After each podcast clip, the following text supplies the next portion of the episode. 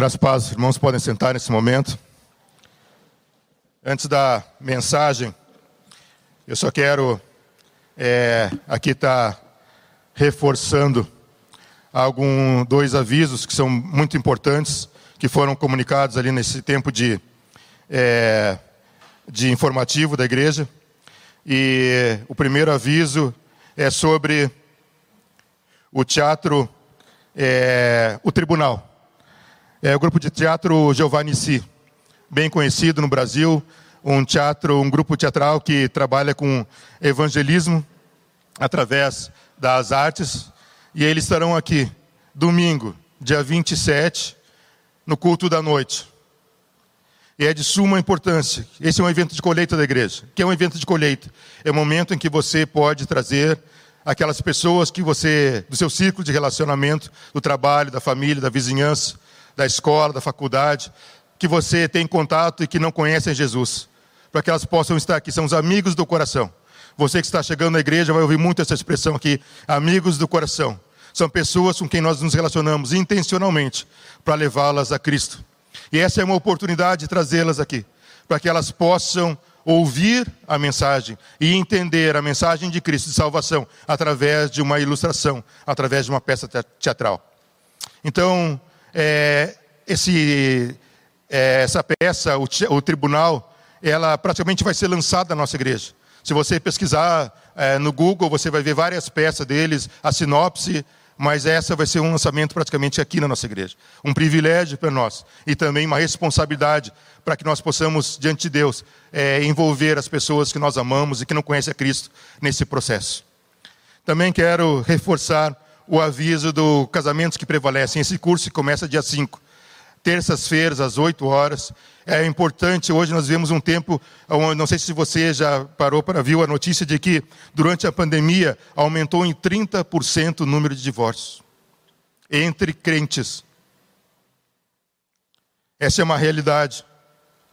Os casamentos, pessoas que se viam só à noite e tiveram que passar junto todo o tempo, não, não resistiram a, a essa mudança, a esse tempo de estarem lado a lado, conversando, dividindo, eh, delegando, cuidando de filhos, fazendo tarefas e convivendo juntos, e se separaram. Então é uma oportunidade de fortalecer o casamento. Não há casamento tão ruim que não possa ser restaurado em nome de Jesus. Você crê nisso? Amém? E não há casamento tão bom que não possa ser melhorado. Amém?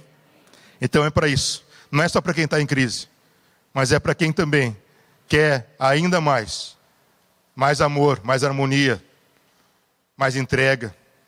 Venha participar. Começa dia 5, terça-feira, 5 de abril, todas as terças-feiras, não, desculpa, de 15 em 15 dias, às 20 horas. Mais informações, você entra em contato com a secretaria, com o pastor Valdo, com o Juscelio. Levanta a mão aí, Juscelio.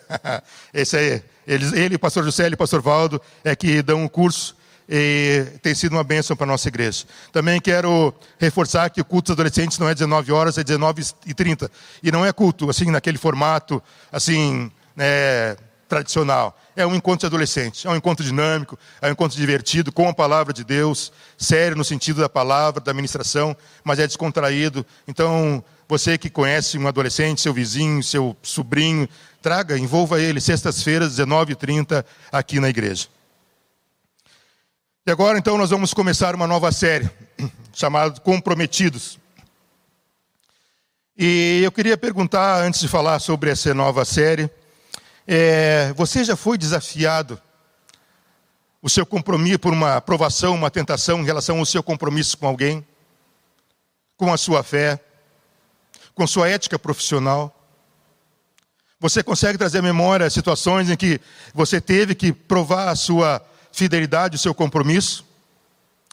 Eu era noivo da Marcelia, minha esposa, está ali sentada, ela vai, pode confirmar depois.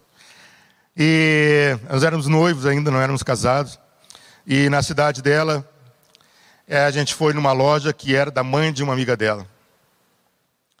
E lá nós fomos é, comprar roupas. E daí a Marcelia separou umas roupas para ela, foi no provador feminino. E eu separei algumas roupas e fui no provador masculino. Estando eu no provador, já assim, só, né, só com básico, né, de roupas, né, E assim, já sei, quase sem o básico, né? Assim, no, no limite, entra a dona da loja dentro do provador. E ao entrar ali, ela disse: Estou. Aqui é o provador, né? Ela disse: Eu quero te provar.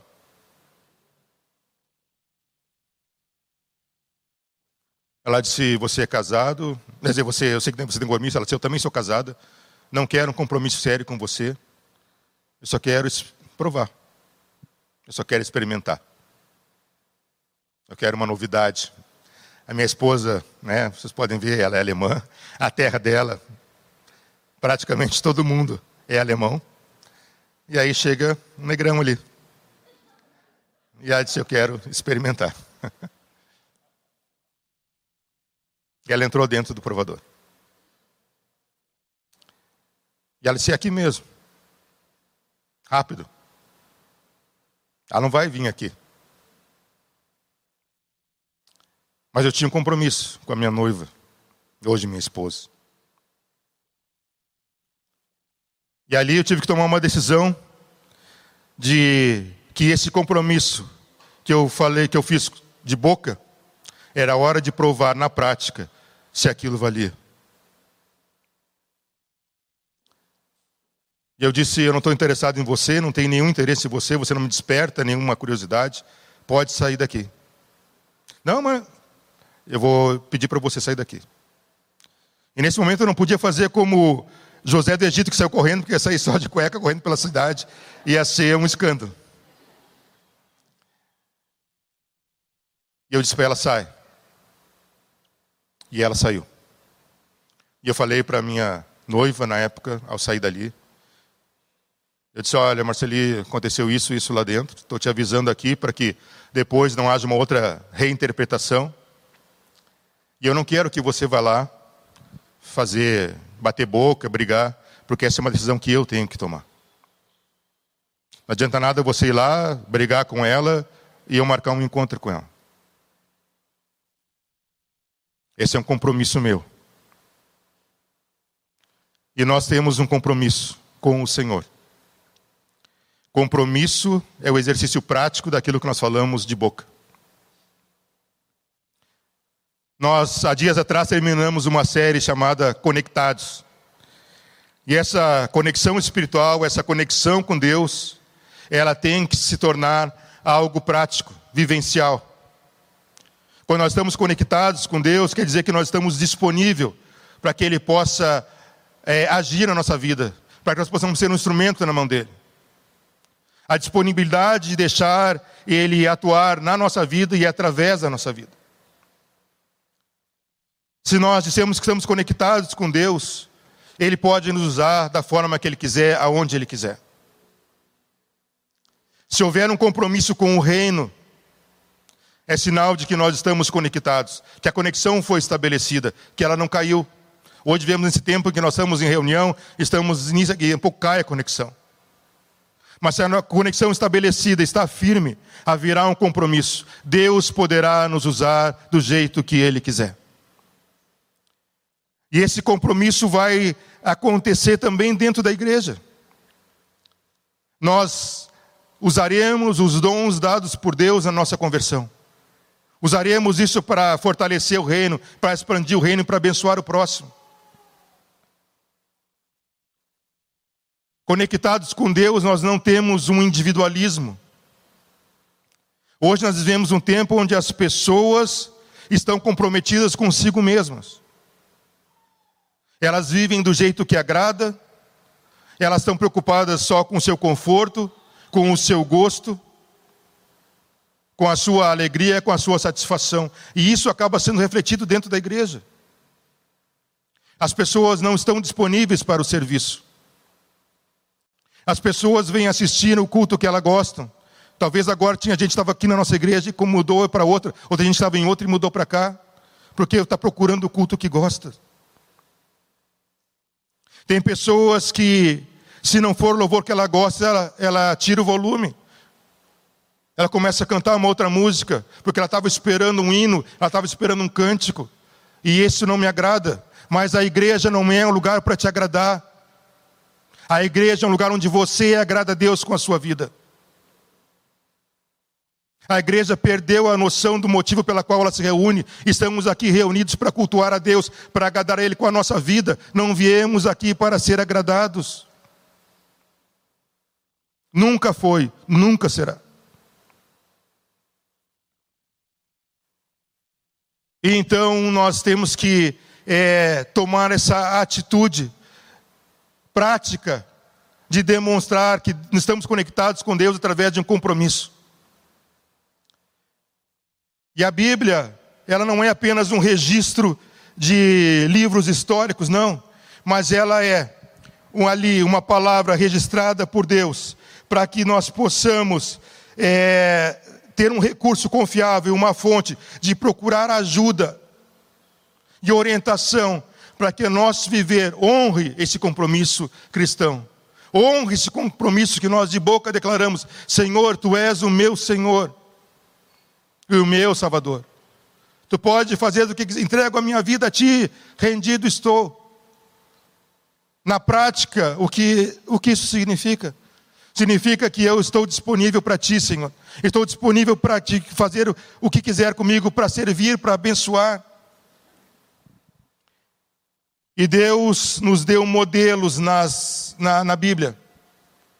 Pessoas como eu e você, por incrível que pareça pessoas que têm dificuldade, pessoas que têm lutas, mas pessoas que, apesar das dificuldades, viveram para agradar a Deus com fé, com obediência, com coragem, vivendo acima das batalhas, acima das lutas, ah, lutas pessoas como o apóstolo Paulo. E para o espanto de Paulo, Deus o chamou para juntar-se com outros discípulos a fim de que eles, num esforço, plantassem igrejas, levassem a mensagem do Evangelho aonde ainda não tinha sido alcançado.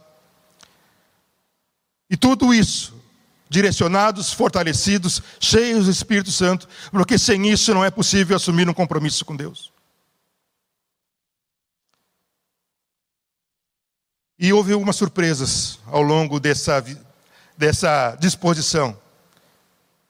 Eu quero falar com vocês nessa manhã, abrindo a série Comprometidos sobre discípulos comprometidos com o reino, são dirigidos pelo Espírito Santo. Eu queria que você abrisse a sua Bíblia, Atos 16. Atos 16, do 6 ao 38.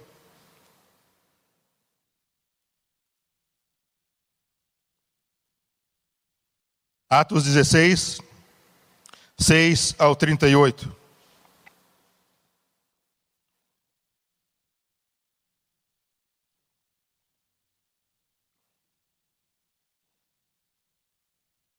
Discípulos comprometidos com o reino são dirigidos pelo Espírito Santo. Paulo e seus companheiros viajaram pela região da Frígia e da Galácia, tendo sido impedidos pelo Espírito Santo de pregar a palavra na província da Ásia. Quando chegaram à fronteira da Mísia, tentaram entrar em Bitínia, mas o Espírito de Jesus os impediu. Então contornaram a Mísia e desceram a Troade. Durante a noite, Paulo teve uma visão, na qual um homem da Macedônia estava em pé e lhe suplicava: passe a Macedônia e ajude-nos. Depois que Paulo teve uma, essa visão, preparamos-nos imediatamente para partir para a Macedônia, concluindo que Deus nos tinha chamado para lhes pregar o Evangelho. Partindo de Troade, navegamos diretamente a Soma, eh, Samotrácia e no dia seguinte para Neápolis. Dali partimos para Filipos, na Macedônia, que é colônia romana e principal cidade daquele distrito. Ali ficamos vários dias. No sábado saímos da cidade e fomos para a beira do rio, onde esperávamos encontrar um lugar de oração. Sentamos-nos e começamos a conversar com as mulheres que haviam é, se reunido ali. Uma das que ouviam era uma mulher temente a Deus, chamada Lídia, vendedora de tecido de púrpura da cidade de Tiatira o Senhor abriu o seu coração para atender a mensagem de Paulo. Tendo sido batizada, bem como os da casa dela, ela nos convidou, dizendo: Se os senhores me consideram uma crente no Senhor, venham ficar em minha casa. E nos convenceu. Certo dia, indo para o lugar de oração, encontramos uma escrava que tinha um espírito pela qual predizia o futuro. Ela ganhava muito dinheiro para os seus senhores com adivinhações. Essa moça seguia Paulo e a nós, gritando: Esses homens são servos de Deus Altíssimo, e lhes anunciam o caminho da salvação. Ela continuou fazendo isso por muitos dias. Finalmente, Paulo ficou indignado. Voltou-se e disse ao Espírito: Em nome de Jesus Cristo, eu lhe ordeno, saia dela. No mesmo instante, o Espírito a deixou. Percebendo que a sua esperança de lucro tinha se acabado, os donos da escrava agarraram Paulo e Silas e o arrastaram para a praça principal diante das autoridades. E levando-os aos magistrados, disseram: Estes homens são judeus e estão perturbando a nossa cidade, propagando costumes que a nós, romanos, não é permitido aceitar nem praticar. A multidão ajuntou-se contra Paulo e Silas, e os magistrados ordenaram que se lhes tirassem as roupas e fossem açoitados. Depois de serem severamente açoitados, foram lançados na prisão. O carcereiro recebeu instrução para vigiá-los com cuidado. Tendo recebido tais ordens, ele os lançou no cárcere interior e prendeu os pés no tronco. Por volta da meia-noite, Paulo e Silas estavam orando, cantando hinos a Deus. Os outros presos os ouviam. De repente houve um terremoto tão violento que os alicerces da prisão foram abalados. Imediatamente todas as portas se abriram, as correntes de todos se soltaram. O carcereiro acordou e, vendo as portas abertas da prisão, desembaiou a sua espada para se matar, porque pensava que os presos tinham fugido. Mas Paulo gritou: Não faça isso, estamos todos aqui. O carcereiro pediu luz, entrou correndo e trêmulo prostou-se diante de Paulo e Silas. Então os levou para fora e perguntou senhores o que eu faço para ser salvo. Eles responderam: Creia no Senhor Jesus e serão salvos você e os de sua casa e pregaram a palavra de Deus, e ele e a todos da sua casa. Naquela mesma hora, na noite, o carcereiro lavou as feridas deles. Em seguida, ele e todos os seus, seus, todos os seus foram batizados. Então os levou para fora da sua casa, servindo-nos uma refeição, e todos da sua casa alegraram-se é, muito por haver crido em Deus. Quando amanheceu, os magistrados mandaram soldados ao, mandaram os seus soldados ao carcereiro com essa mensagem: soltem esses homens. O carcereiro disse a Pedro, a Paulo, desculpa, os magistrados deram ordens para você e Silas serem libertados. Agora podem sair, vão em paz. Mas Paulo disse aos soldados: sendo nós romanos, eles nos açoitaram publicamente, sem processo formal, e nos lançaram na prisão. E agora querem livrar-nos de todos, de todos nós secretamente? Não, venham eles mesmos e nos libertem. Os soldados relataram isso aos magistrados, os quais, ouvindo Paulo e Silas eram romanos, ficaram atemorizados. Vieram para se desculpar-se diante deles e, conduzindo-os para fora da prisão, pediram-lhe que saíssem da cidade. Depois de saírem da prisão, Paulo e Silas foram à casa de Lídia, onde se encontraram com os irmãos e os encorajaram. E então é, partiram. E o primeiro aspecto importante dessa história desse comprometimento é que discípulos comprometidos e dirigidos pelo Espírito Santo não desanimam diante de portas que se fecham. Os versículos 6 a 10 vão falar sobre isso, que Paulo e Silas seguiriam para o norte, foram entrar na Frígia e na, na Galácia, e orando para que Deus abrisse, desse oportunidade para eles ministrarem corações com o Evangelho. Mas ali o texto diz no versículo 6 que eles foram impedidos pelo Espírito Santo de pregar a palavra de Deus. Mas pregar a palavra de Deus não é vontade de Deus? Por que, que eles foram impedidos de fazer aquilo que Deus se agrada que seja feito? Talvez você já tenha acontecido também, de pedir uma coisa a Deus, orar por uma, uma provisão, orar por uma resposta e veio algo totalmente diferente do que você esperava. Como é perturbador, como é angustiante. Você está esperando A e chega B. Você não sabe se aquele B, o que você faz com aquilo. Mas Deus, eu não estou entendendo. Deus, por que que está acontecendo isso? Por que, que eu, eu orei pedindo A e chegou B? Apesar das melhores tentativas de avançar pela fé, aqueles homens tentaram abrir aqui portas, bateram, oraram, mas a porta não se abriu. E algumas vezes as portas não se abrem, e às vezes elas são batidas fortes na nossa cara. Embora não fosse dada a razão pela qual eles foram impedidos nesse texto, ainda.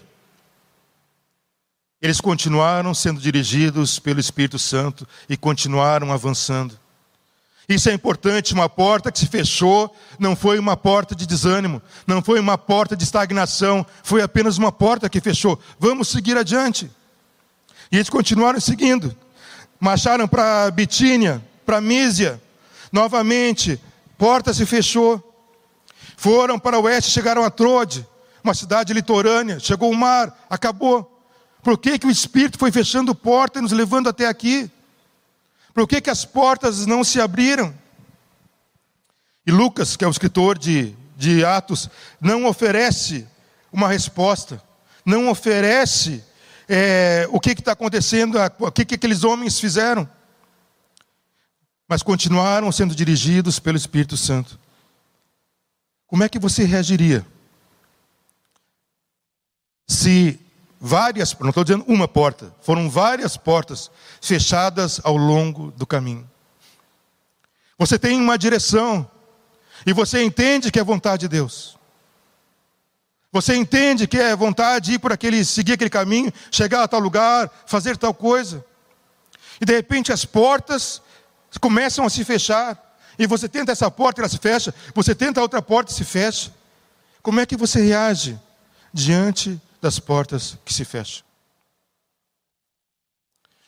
Talvez se nós fôssemos Paulo e Silas, diríamos, é, diríamos, acho que me enganei.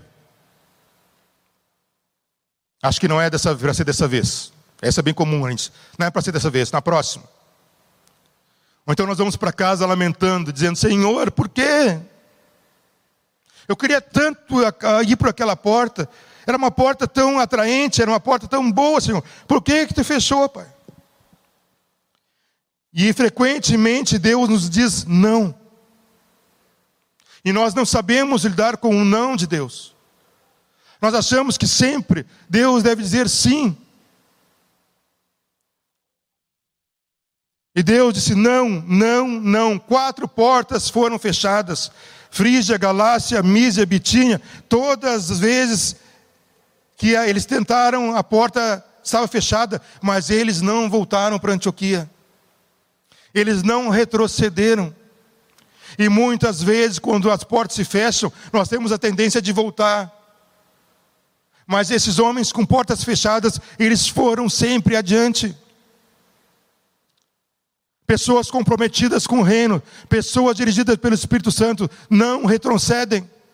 E por isso sempre é dito aqui no culto: avançar ou recuar. Temos que avançar dirigidos e cheios do Espírito Santo.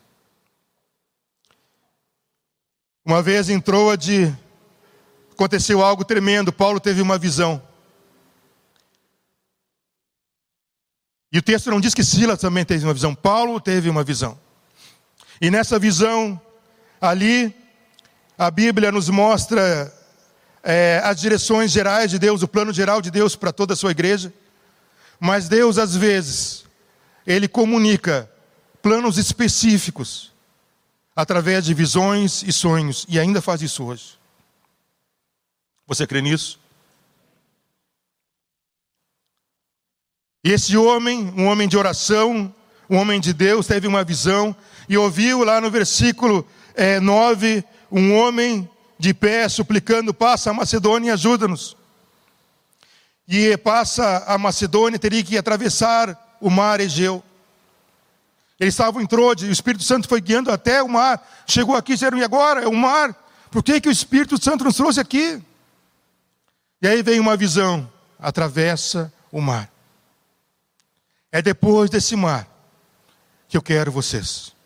É lá que eles tiveram uma visão de alguém pedindo socorro. E agora Paulo consegue entender por que que portas foram fechadas. Portas foram fechadas porque tinham corações abertos do outro lado. Sempre que uma porta se fecha, é sinal de que outra se abriu. E se nós não estamos comprometidos com o reino, se nós estamos, nós nós estamos dirigidos pelo Espírito Santo, quando a porta se fecha, nós voltamos. Mas portas que se fecham é sinal de que outras se abriram. E nós precisamos ter discernimento dessas portas que se abrem. Estamos, temos que estar sensíveis a essas portas que se abrem. E Paulo havia planejado uma jornada por visitando lugares que ele já tinha visitado, para reforçar, para ver como é que elas estavam. E Deus disse: Não, eu tenho algo maior para vocês. Eu quero que vocês vão em lugares onde ninguém foi. Eu quero que vocês alcancem pessoas que ainda não me conhecem. Tem pessoas que estão clamando, tem pessoas que estão sem esperança, tem pessoas que estão derrotadas. E agora eu queria que você entendesse essa realidade. Você já parou para pensar que às vezes portas que se fecham na nossa vida são porque os nossos planos são muito pequenos e que Deus tem coisas grandes para nós? Amém?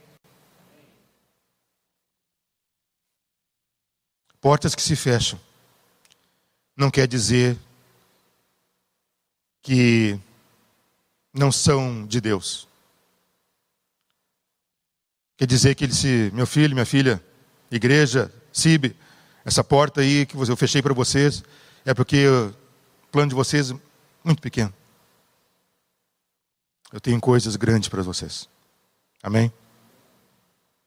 Deus tem coisas grandes para essa igreja. Amém? Deus tem coisas grandes para essa igreja. Amém? Amém? Você tem discernimento disso? Você está comprometido com essa visão?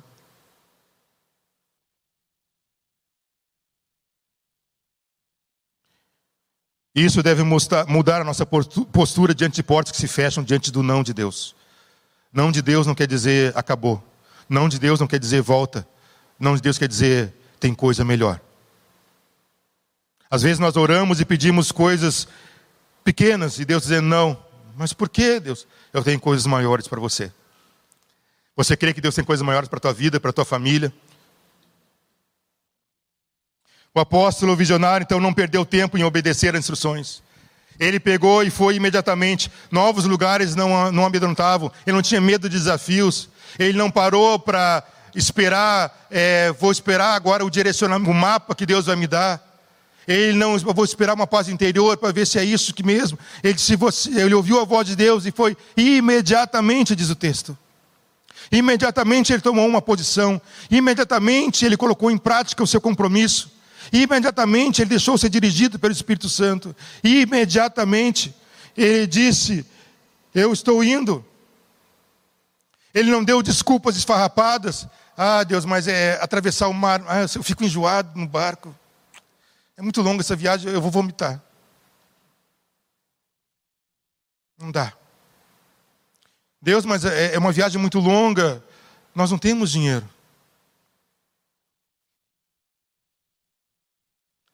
Deus disse: vão. E eles foram. Simples assim. Porque pessoas comprometidas, pessoas dirigidas pelo Espírito Santo, não dão desculpas a Deus. E você, está a caminho ou ainda está fazendo planilha para ver se vale a pena? Discípulos comprometidos dizem hashtag partiu. Segunda consideração que quero fazer nesse texto é que discípulos comprometidos, dirigidos pelo Espírito Santo, são um instrumento de bênçãos em todas as ocasiões. Versículos de 11 a 38 vai contar algumas histórias. Paulo e Silas entenderam então que portas fechadas não querem dizer não de Deus para todas as coisas. Acabou, não tem mais jeito. Quer dizer, tem outros motivos, outras oportunidades. Deus seja louvado porque Ele conhece todas as coisas. Ele nos mostra na sua misericórdia o caminho, Ele nos mostra a direção, Ele nos capacita, nos fortalece, enche-nos com seu espírito. Só não vamos porque não queremos. Só não glorificamos o nome dEle porque não queremos. Porque somos, somos pessoas de coração duro. no coração da Macedônia, no, ali seria Filipos, a cidade de Filipos. Ali tinha uma região próspera, a principal cidade daquela, daquele continente. E eles mal sabiam que a primeira pessoa que eles iam alcançar era uma mulher proeminente, uma mulher ali de negócio daquela região. Uma mulher que estava num lugar improvável, Filipos era um lugar onde eles tinham, era improvável que tivesse alguma igreja ali, alguém crente ali, porque o evangelho não tinha sido proclamado pelos discípulos lá. Mas alguém que foi em outro lugar chegou lá levou, adorava a Deus, mas não tinha ainda uma comunidade. Deus quer levar os seus discípulos, eu e você, a lugares improváveis para alcançar pessoas improváveis. Sabe aquela pessoa que você tem uma dificuldade de relacionamento lá no seu trabalho? Sabe aquela pessoa que você tem dificuldade de relacionamento no seu condomínio? Sabe aquela pessoa que tem dificuldade, você tem dificuldade de relacionamento lá na sua faculdade, na sua escola? Sabe aquela pessoa que você tem dificuldade de relacionamento naquelas reuniões familiares? Sim, é essa mesmo que você está pensando. É através da sua vida que Deus quer alcançar essas pessoas. Mas você precisa ter um compromisso. E a primeira pessoa que ele encontrou foi Lídia, no versículos 13 a 15. Ali, uma mulher à margem dos rios, estava com outras mulheres ali para cultuar a Deus. Paulo e Silas estavam procurando um lugar para orar, porque quem é comprometido com Deus tem vida de oração. Estavam procurando um lugar ali, e ali encontraram Lídia. E a Bíblia diz que o Senhor abriu o coração para que ela entendesse as coisas que Paulo dizia. E depois foi batizada, para que ela atendesse as coisas que Paulo dizia, depois ela foi batizada, ela e toda a sua casa, levou eles para a casa deles, e ali aconteceu um avivamento naquela casa. Toda a casa foi rendida para Jesus. Começou uma oportunidade, a primeira igreja, a igreja de Filipos, a carta aos filipenses, começou com essa mulher Lídia, com a família dela convertida, entregue a Jesus. Eles saíram de avivamento lá em Antioquia, e começaram o avivamento ali em Filipos, porque pessoas cheias do Espírito Santo, Deus usa e traz um avivamento, o fogo desce. E aquela, Paulo e Silas chegaram ali, e aquelas mulheres, aquela mulher com a sua família foi entregue, batizada. E o texto diz que o coração de Deus preparou o coração dela para atender, não entender, atender, ter um compromisso atender, colocar em prática aquilo que ela estava ouvindo. E ela pediu então para que ali fosse é, abençoada a sua casa. Você entende que maravilhoso isso? Depois de um monte de porta fechada, você vê o avivamento chegando. Depois de um monte de porta fechada, você vê a maravilha da glória de Deus, do poder de Deus sendo manifesto. Depois de um monte de porta fechada, os olhos contemplam o milagre, porque são dirigidos pelo Espírito Santo e não pelas portas que se fecham.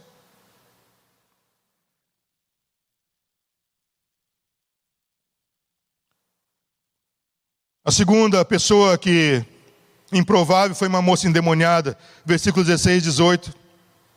O grupo se reunia todo dia ali junto ao rio para orar, para cultuar.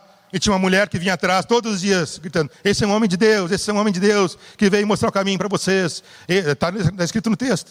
Que o, o demônio ficava, usava aquela mulher para dizer: Esse é um filho de Deus. É interessante isso, né? Você na rua caminhando, você não consegue dizer quem é crente e quem não é. Não é porque está com uma Bíblia embaixo do braço ou com uma faixa na testa, uma camisa 100% de Jesus que é crente. Mas se não tiver nada, você não consegue dizer aquele é crente, aquele não é. Mas no mundo espiritual, os demônios conhecem os filhos de Deus. Nós carregamos uma marca, a marca da cruz. Nós temos cheiros de sangue, do sangue de Jesus. O bom perfume de Cristo. Uma vez em Porto Alegre, depois da minha conversão, eu voltei lá em Porto Alegre. Eh, nós costumamos, costumamos ir duas vezes ao ano. E uma vez que eu fui a Porto Alegre, eu fiquei sabendo que um amigo da época da drogadição, ele estava num estado muito lastimável, o crack tinha tomado conta ele estava com problema mental. Eu jejuei, orei, e eu morava lá em Porto Alegre, num bairro chamado Partenon. Eu acabei no Partenon, né, o templo grego, mas nada disso. Partenon é um lugar assim, sinistro. E eu morava entre o Morro da Maria Degolada e a Vila Cachorro Sentado. Parece nome de índio, né? Cachorro sentado, pé de meia, aquelas coisas. Eu morava entre a Maria Degolada e Cachorro Sentado. E meu amigo morava no, na Maria Degolada. E eu tinha que ir lá. E na Maria Degolada é o lugar onde eu traficava, onde eu me drogava, onde. E eu tinha que ir lá, porque acho que Deus colocou no meu coração de ver aquele amigo e falar com ele, ministrar, falar de Deus para ele. E eu orei, jejuei e fui pedir a Deus proteção, pedir a Deus força, autoridade, poder, pedir que toda a obra do diabo, tentação, caísse por terra, que eu precisava ir lá naquele lugar. Lugar onde vivi durante muito tempo o submundo do crime. E indo lá, cheguei na frente da, das vielas, aquelas, como vocês verem, às vezes nos filmes, na, nas noticiários, aquelas vielas fininhas, com água, com esgoto passando por baixo dos pés, andando naqueles lugares. E quando eu cheguei, tinha um grupo de drogados e bêbados, assim, na frente da, da, do beco, como se o beco fosse essa, esse, esse corredor entre os bancos. E quando eu cheguei ali, que eu tinha que passar por eles, sem nada, eu não estava com Bíblia, estava a paisana, né? Estava sem nenhuma identificação que eu era crente. Mas quando eu cheguei na frente daquele grupo, eu não pedi licença para passar. Aquele grupo ali, que pareciam apenas homens drogados e bêbados, disseram assim: Olha, lá vem um filho de Deus. Eles baixaram a cabeça, saíram da frente e eu pude atravessar ir pelo, pela, pelas vielas. No mundo espiritual há uma marca. Nós não conseguimos ver, mas os demônios conhecem. E esses homens foram lá e aquele demônio dizia: Olha os filhos de Deus, eles vieram aqui trazer salvação. Olha os filhos de Deus. Dia a dia, aquilo começou a incomodar Paulo. Aí tem um dia que ele se aborreceu e disse: Sai desse corpo. Está repreendido em nome de Jesus. E o demônio bateu em retirada, a mulher ficou serena e o povo ficou espantado. Aquela mulher que era agitada, selvagem, ficou ali silenciosa, serena, porque Paulo e Silas tinham ousadia no Espírito Santo, a autoridade e poder de Deus para expulsar demônios. E quem é comprometido com o reino, quem é, é dirigido pelo Espírito Santo, tem autoridade e poder para fazer maravilhas. E aí então, nós podemos glorificar a Deus, dar graças a eles, porque Deus sempre nos dá a vitória por meio de Cristo Jesus. Você tem sido um vitorioso ou uma vitoriosa em Cristo Jesus? Romanos 8,37 diz que em Cristo nós somos mais que vencedores. É uma promessa, é uma verdade. Mas a pergunta é: você tem se apropriado disso? Você tem vivido essa verdade? A terceira pessoa improvável foi um carcereiro. Os versículos 19 a 38 conta essa história, que nem todos estavam prontos para louvar a Deus pelos grandes feitos de Paulo e de Silas. Quando eles expulsaram aquele demônio, pessoas, é, aquela mulher adivinhadora, porque demônio também dá respostas. Ele engana. Ele dá orientações. Se você não estiver atenta para discernir se é de Deus ou é do diabo, você vai ser enganado. Aquelas pessoas naquela cidade pagavam para receber respostas. A vida delas era orientada por um demônio. E agora chegou Paulo e Silas expulsaram o demônio. Acabou o lucro. E aqueles homens então arrastaram Paulo e Silas, levaram os soldados e disseram: Esses homens aqui estão bagunçando a coisa. Prende eles, eles foram presos. Chicoteados. Amarrot... Eh, os pés amarrados num tronco com correntes. Jogado numa prisão fria, úmida, sem luz. E lá, naquele lugar, depois de sem com as feridas abertas, sem tratamento, podendo pegar uma infecção, os pés amarrados. Aqueles homens estavam chorando. Aqueles homens estavam murmurando. Estavam o quê? Louvando. Com certeza estavam cantando Cassiane. Se está sofrendo, louve. Se está chorando, louve. O louvor chegou ao céu e Deus vai na frente, abrindo as portas, quebrando as correntes. Aleluia. Esses homens estavam cantando Cassiane, com certeza. E aí, nesse louvor, Cassiane começou, começou a tremer, aqueles homens, o que está acontecendo? Que música é essa? E aí o chão tremeu, quebrou corrente, porta se abriu, começou um tumulto, o carcereiro queria se matar, que eles vão sair, vão querer me matar, já me mato antes. E Paulo disse: Para aí, para, nós estamos aqui.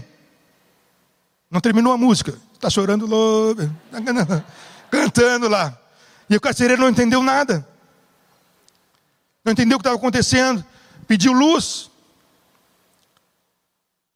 Quero ver o que está acontecendo. E aí ele disse: Meu Deus, o que, que é isso? E os outros que estavam com eles na cela, meu Deus, os caras estão chicoteados, cheios de dor. E aí, acorrentados, estão louvando. Porque quando Deus age, a alegria dele enche o nosso coração. A paz enche o nosso coração.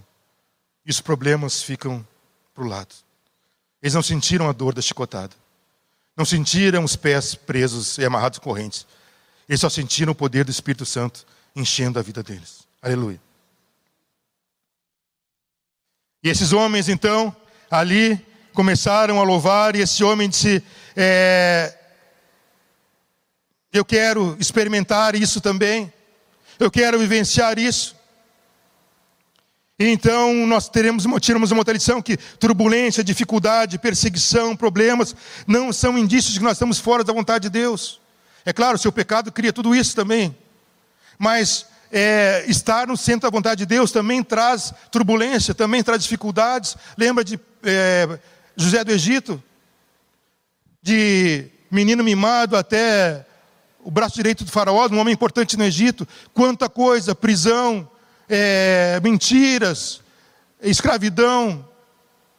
Nós estamos sujeitos a isso. Servir a Deus, ter compromisso com o reino, não quer dizer que as coisas serão fáceis. Nós vivemos num mundo confortável e nós queremos esse conforto também na nossa obra, na obra de Deus, na nossa vida.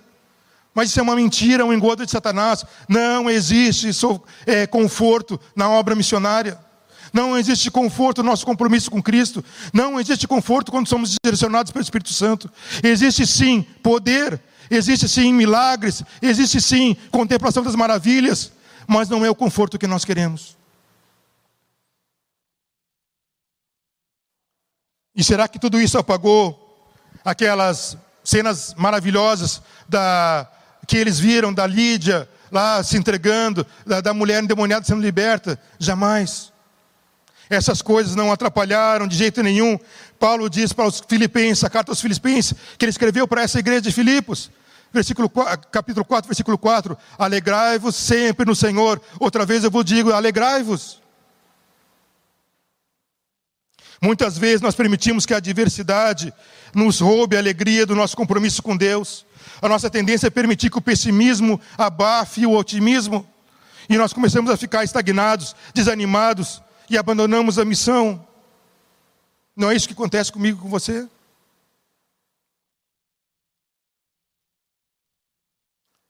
Você pode imaginar a fé inabalável daqueles homens?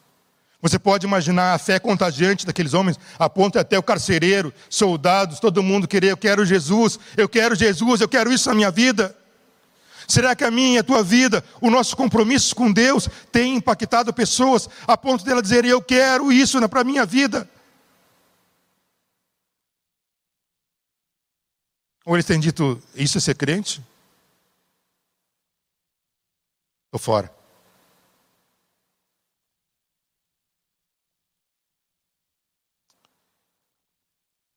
Paulo, ele não ficou calculando o preço. Quando ele foi chamado, ele disse sim. Um sim incondicional. Ele não pensou na recompensa. Ele pensou apenas em agradar o Senhor. E você, na sua conversão, você disse sim ou talvez para Jesus? Sim, tu és o Senhor e Salvador da minha vida. Ou você diz, talvez você seja o Senhor e Salvador da minha vida. Porque se você disse sim, você disse para ele, faz o que quiser com a minha vida. Mas na prática é isso que tem acontecido. Você tem colocado em condições para servir a Deus? Quando estamos comprometidos com o reino, deixamos de fazer o que Ele quiser, deixamos Ele fazer o que quiser com a nossa vida. E assim nós ficamos sensíveis às portas que se abrem e em paz com as portas que se fecham. Amém? Você tem paz com as portas que se fecham? Ou elas te dão angústia? Mais tarde, Paulo apelou aos romanos porque eles tinham errado. E aí então é, os soldados vieram, liberaram eles, disseram, vai em paz. E aí então ele pegou e foram seguir o caminho, foram para a casa da Lídia, foram continuar louvando e foram continuar fazendo a obra de Deus. Sabe por quê? Porque não permitiram que mágoa do coração atrasassem a missão, não atrapalhasse o compromisso dele. Eles podiam ficar lá fazendo mimimi, mimimizando, né? Ai, sou coitado de mim, eu não mere... eu, eu, foi, é, eu tinha direito à liberdade, estou preso, tenho direito a não sei o quê, tenho direito, a... e ficou lá, não, eu tenho uma missão, não dá tempo para essas coisas, essas amarguras, ficarem no meu coração aqui, lamentando, chorando, fazendo mimimi para lá, mimimi para cá, eu tenho vida para abençoar. E você, como é que você lida com amargura? Como é que você lida com frustrações? Como é que você lida com mágoas? Como é que você lida com mentiras? Como é que você lida com traições? Essas coisas te irritam, essas coisas te frustram, essas coisas te paralisam? Ou você entrega para Deus e segue abençoando vidas? Pessoas comprometidas com o reino não permite que raiz de amargura atrase a sua vida. Eu quero concluir. Quero chamar já o grupo de louvor. Eu quero concluir avaliando o nosso compromisso com o reino. Pensa que para viajar era difícil. Naquele tempo era uma situação árdua. Eles não tinham carro com ar-condicionado, bancos macios, ouvindo um sonzinho no CD, no DVD, com vidro fechado. Daí você viaja cansativa, para no hotel, dá uma descansadinha, amanhã toma um cafezinho, segue viagem. Não. Esses homens andavam a pé, quando muito andavam de carroça com roda de madeira. Eu acho que eles não tinham ciático. Por causa que todo mundo agora tem dor no ciático, eles não tinham, eles andavam de carroça, andavam a cavalo. O tempo todo, andavam dias. Se fosse no século 21, Atos ia dizer assim, e Paulo parou, travou. Não terminou a missão.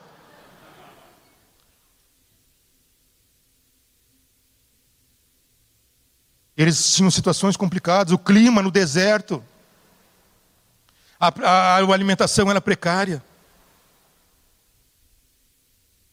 Eles não tinham é, os cuidados de saúde moderno. Eles não tinham filtro solar 60 com aloe vera. Eles não tinham óculos de proteção contra raios UV.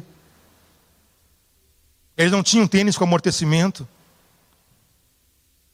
Eles não tinham bebida isotônica para repor os sais minerais.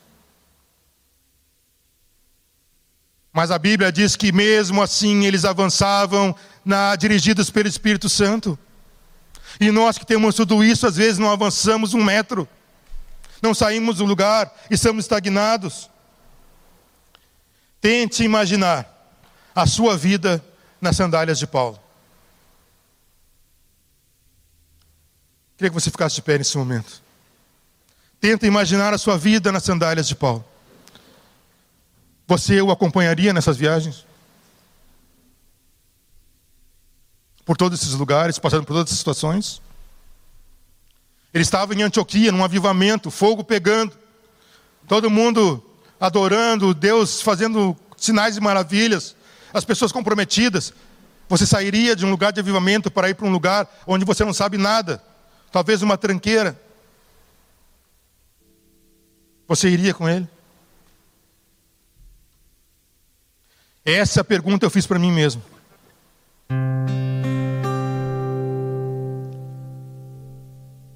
E a intenção é que o Espírito Santo sonde a minha e a tua vida para ver o teu compromisso com o reino. Para ver o quanto você está disposto a abrir mão do conforto desse mundo. É um mundo que jaz no maligno, no maligno mas é bom. Nós gostamos.